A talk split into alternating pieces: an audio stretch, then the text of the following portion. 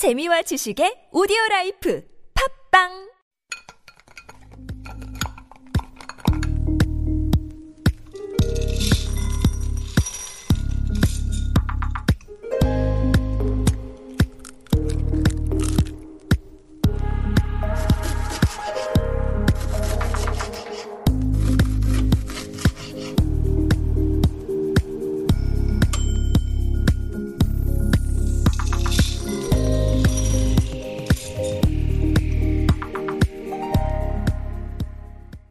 Hello. My name is Matthew Chung. Happy New Year and welcome back to Super Radio. This is Korean Delicacy on TBS EFM 101.3. I've been a chef now for over 12 years, cooking all around the world, and Korean Delicacy is all about those most delicious things to come out of Korea. It's New Year's Day, first day of 2020. If you're like me, you're probably not starting the year off on the right foot. Whether you were up late waiting in the cold for the bell at Bosingak Shrine to ring 33 times, partying the night away at your club of choice, or even staying up on the couch late watching the entertainment awards, I'm willing to bet none of us made the wise decision last night to get a good night's sleep. And I don't know about you, but there's nothing that brings on a cold faster than not getting enough rest. So every week we like to do a segment we call Beginner Intermediate Pro, where we break down an element of Korean cuisine for all levels of expertise. Whether you're coming in knowing nothing, being a little familiar, or even deeply knowledgeable at the subject at hand, we're here to share what we know. And this week's episode, we're talking about foods for colds. And so, like always, we start at the beginner level, and so we're going to start with the basics. What exactly is happening when I get a cold? What's the difference between a cold and the flu? And do I really have to go to the hospital? So, calling it a cold might be one of the biggest disservices to our perception of winter health because, as anyone who's caught a cold during the summer will tell you, it's not necessarily the cold that brings on a cold. And no, it's probably not the air conditioning's fault either. A cold, or as it's most often called, the common cold, is a viral infection of the upper respiratory tract, meaning that the area from your nose to your throat. It's spread from human to human, either through the air, direct contact, or through contaminated objects. And think about that for a moment, right? Colds are common. A good number of us suffer through at least one a year. Think about how many sick people you know any given winter, and then consider how much airborne snot and drool that entails. My guess is that it adds up to large bucketfuls of contaminated expectorant. Cover your dang face when you cough or sneeze and wash your hands religiously, you filthy animals. And colds are indeed common. It's the most common infectious disease in human, with the average adult getting two to three colds a year, and with the average child suffering from six to eight. And there's no vaccine, unfortunately, with 200 different types of viruses associated with colds.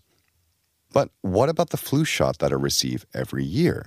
Why does that protect me from the flu, but there's nothing for colds? While flus and colds have a lot in common, with most of the symptoms, sniffing, sneezing, coughing, aching, stuffy headed fevers being difficult to distinguish from one another, they differ in one big way. Flus are way more dangerous, leading to millions of hospitalizations and hundreds of thousands of deaths per year worldwide. So there's a real need to prevent people from getting the flu in the first place. But it's also easier to create a flu vaccine as opposed to one for the common cold. Make sure to get your flu shot this winter because 40 to 60% is definitely better than nothing. But when you're at a hospital or clinic to get your flu shot, you might notice something in Korea. Why in the world is everyone going to see the doctor when they have a cold if there's no cure for it? While it's not completely necessary to visit the doctor when you have a cold, it certainly does accelerate the recovery process. Generally, a doctor's visit will entail three parts an IV drip, a booster shot, and prescription medicine. Essentially, what you're receiving is a cocktail of prescription strength cold medication, meaning cough suppressants, decongestants, and antihistamines, basically the stuff that suppresses symptoms like coughing, sneezing, and runny noses.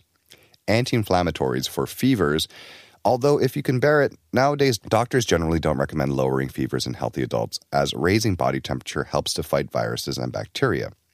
And then they'll also give you supplements such as zinc, vitamin C, and antibiotics.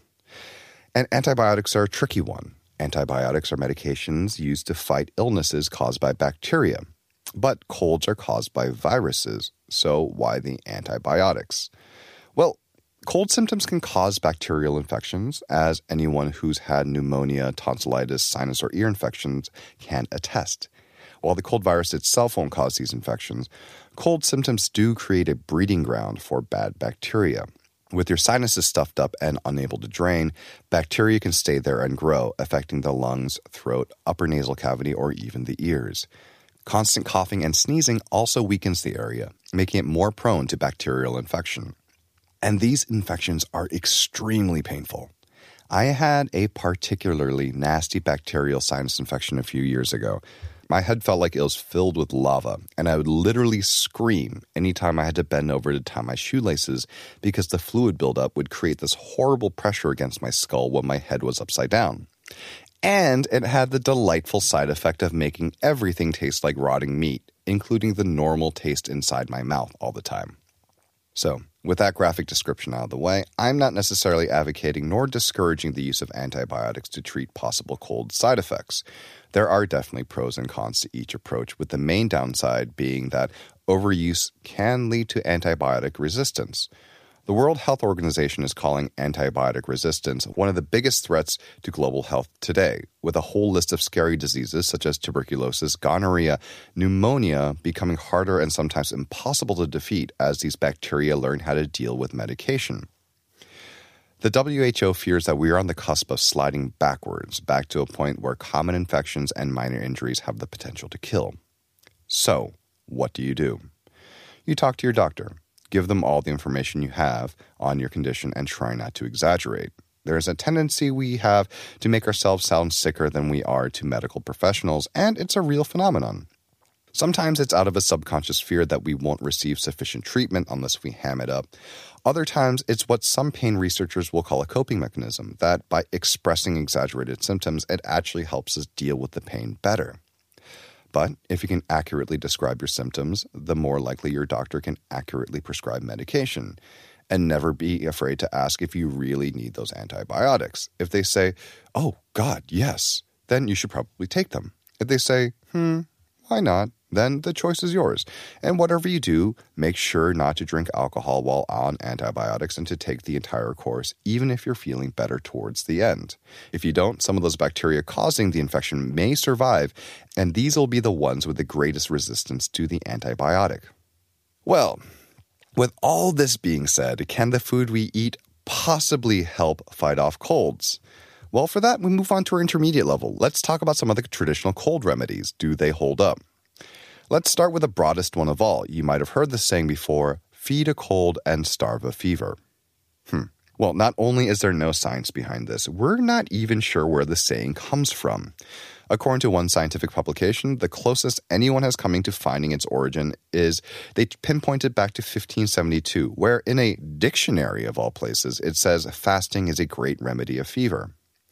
But this medieval advice is just about as accurate as any medical advice from a period where doctors didn't wash their hands before treating patients. Feed a cold and feed a fever.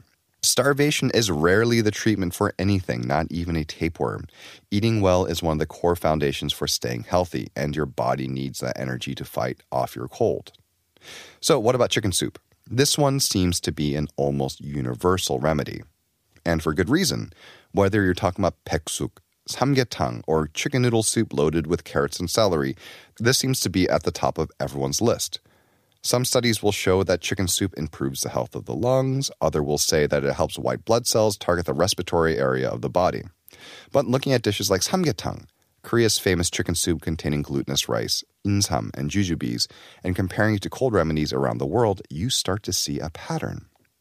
So, rice porridges are eaten all over Asia, from China to Japan to Southeast Asia to the Philippines, oftentimes with chicken, but sometimes with beef, seafood, or even plain. And different types of chicken soups are eaten all over Europe, Africa, and the Americas. And if you go even broader, almost every country has some comforting soup, usually made with some form of broth packed with vegetables, meat, and or starch. So, what's happening here? It seems like most cultures have figured out that some of the best foods to eat when you have a cold have certain things in common. One, lots of water. Two, easy to eat. Three, nice and steamy. We'll get into why water is so important in our expert level, and being easy to eat is a no brainer. I know that when I'm sick, I don't want to do anything but sleep and complain. So, whatever foods are easy to eat with a good balance of nutrition are going to be great for combating colds. And burying my face in the fragrant steam of soup might be the closest thing you get to giving your sinuses a warm hug. So, what about other so, what about other well known remedies? Let's talk about one here that's particularly popular here in Korea. With vitamin C supposedly good for you, they say to take a shot of soju with a pinch of gochugaru. For those of you who haven't heard of this, yes, it certainly is a thing here in Korea. And it's true, red peppers are packed with vitamin C. Soju with gochugaru is probably a better distraction than it is an actual cure. So the idea behind the mixture is this. Beyond the nutritional benefit of gochugaru, it also has the effect of warming the breath and soothing the respiratory system. But in all likelihood, the only thing that's of any real help here is the small amount of alcohol that you're drinking that temporarily raises blood circulation, increases heart rate, and does what alcohol is supposed to do make you feel better. But just about every medical professional agrees stay away from drink while you're sick. It might make you feel a little better temporarily, but you're best off focusing on recuperating the boring old fashioned way. And as for that vitamin C, well, actually, the jury is out studies really haven't been able to show anything conclusive regarding its ability to fight colds. But this does fall squarely under the category of it certainly doesn't hurt. And finally, our expert level. What are the proven, bulletproof ways to prevent colds? And unfortunately, our expert level advice doesn't boil down to eat this food, it'll make any cold go away.